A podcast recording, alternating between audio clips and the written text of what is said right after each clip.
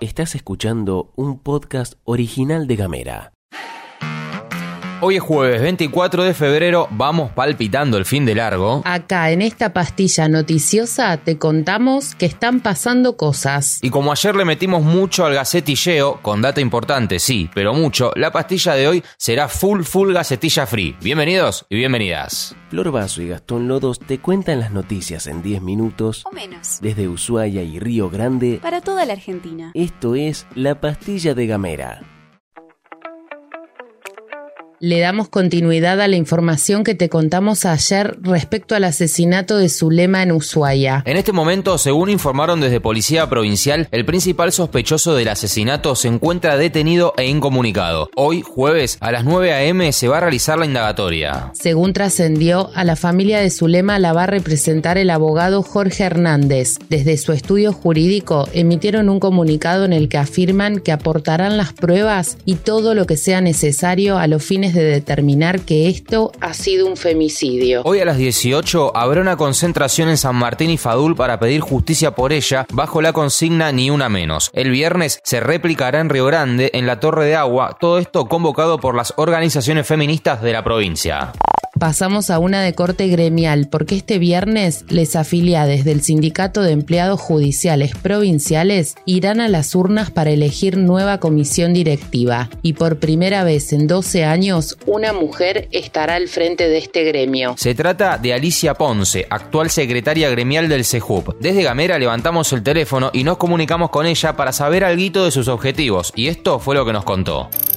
Es muy importante para nosotros en este momento avanzar con temas muy específicos que no solamente abarcan a la realidad de los trabajadores, sino también a la realidad de los que acuden dentro de la ciudadanía en busca de justicia y la calidad que le prestamos a la ciudadanía deja mucho que desear.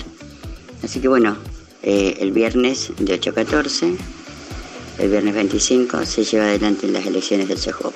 Nos metemos un ratito en dos propuestas educativas, en Ushuaia y Río Grande, de naturalezas distintas, pero que vale la pena compartir. En Ushuaia, la escuela Shehan Akainix comunicó que se encuentran abiertas las inscripciones para que jóvenes y adultos puedan empezar, cursar o finalizar los estudios primarios en los turnos mañana, tarde y vespertino. Las inscripciones estarán abiertas todo el año y la sede principal de la escuela para jóvenes y adultos está ubicada en el edificio del Colegio Provincial número 3, ubicado en 12 de octubre 383. Por otro lado, en la ciudad industrial, la UTN anunció que se encuentran abiertas las preinscripciones para la diplomatura universitaria en guía de trekking. Esta diplomatura tiene una duración de 2 años y cuenta con el reconocimiento del Instituto Fueguino de Turismo. El miércoles 2 de marzo habrá una charla informativa que se llevará adelante en la sede de la extensión universitaria de la Facultad Regional Tierra del Fuego en Perito Moreno 1415 a partir de las 19. Y nos quedamos en Río Grande, pero ahora para contarte sobre una movida cultural interesante que se organiza para este domingo, el Festival Apoyo Mutuo. Este festival contará con más de 15 actos musicales de diversos géneros que van desde el punk hasta diversos géneros urbanos como el trap, hip hop y reggaetón. En total habrá más de 35 artistas en el escenario y cerca de 8 horas de espectáculo. Pero además, el festival tiene un objetivo que vale la pena conocer, el brindar apoyo desde la salud mental. Sobre eso hablamos con Dexter Leal, que forma parte del equipo organizador.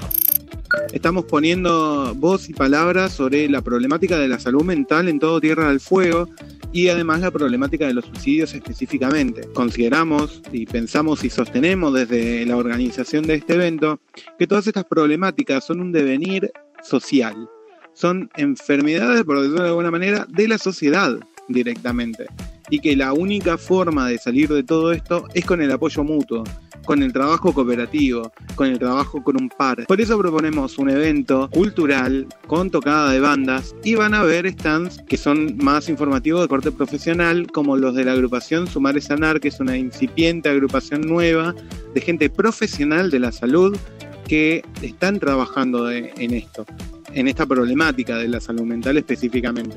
Y después va a haber de todo. Incluso va a estar presente la agrupación Hay Mucho por Vivir.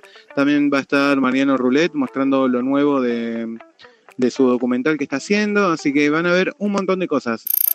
La jornada será en el Centro Cultural Yaganes, que está en Avenida Belgrano 319, este domingo 27 desde las 15:30.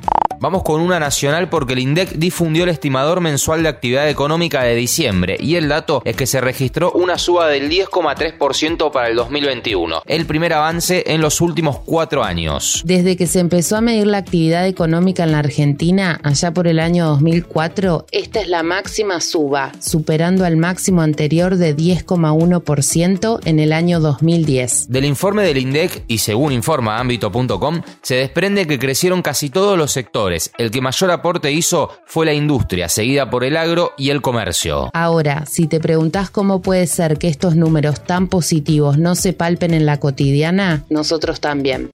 Y antes de irnos, vamos a viajar para la zona Ucrania-Rusia, porque vas a abrir los portales y vas a ver que el país, liderado por Vladimir Putin, finalmente decidió mover ejército al territorio ucraniano, lo que, para Occidente, es analizado como una invasión. Obviamente, todavía no conocemos las repercusiones de este movimiento que sucedió hace un par de horas, pero sí sabemos que Ucrania rompió oficialmente las relaciones diplomáticas con Rusia.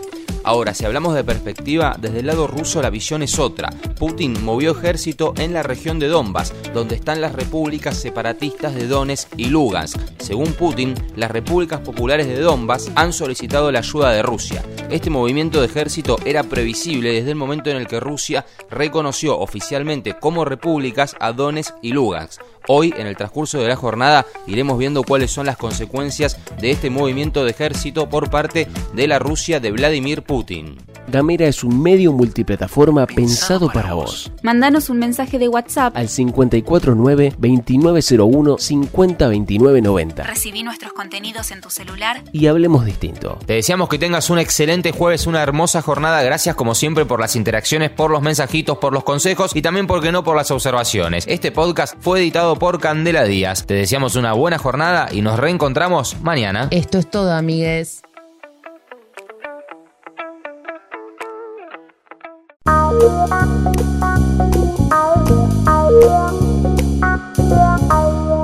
Estás escuchando un podcast original de Gamera.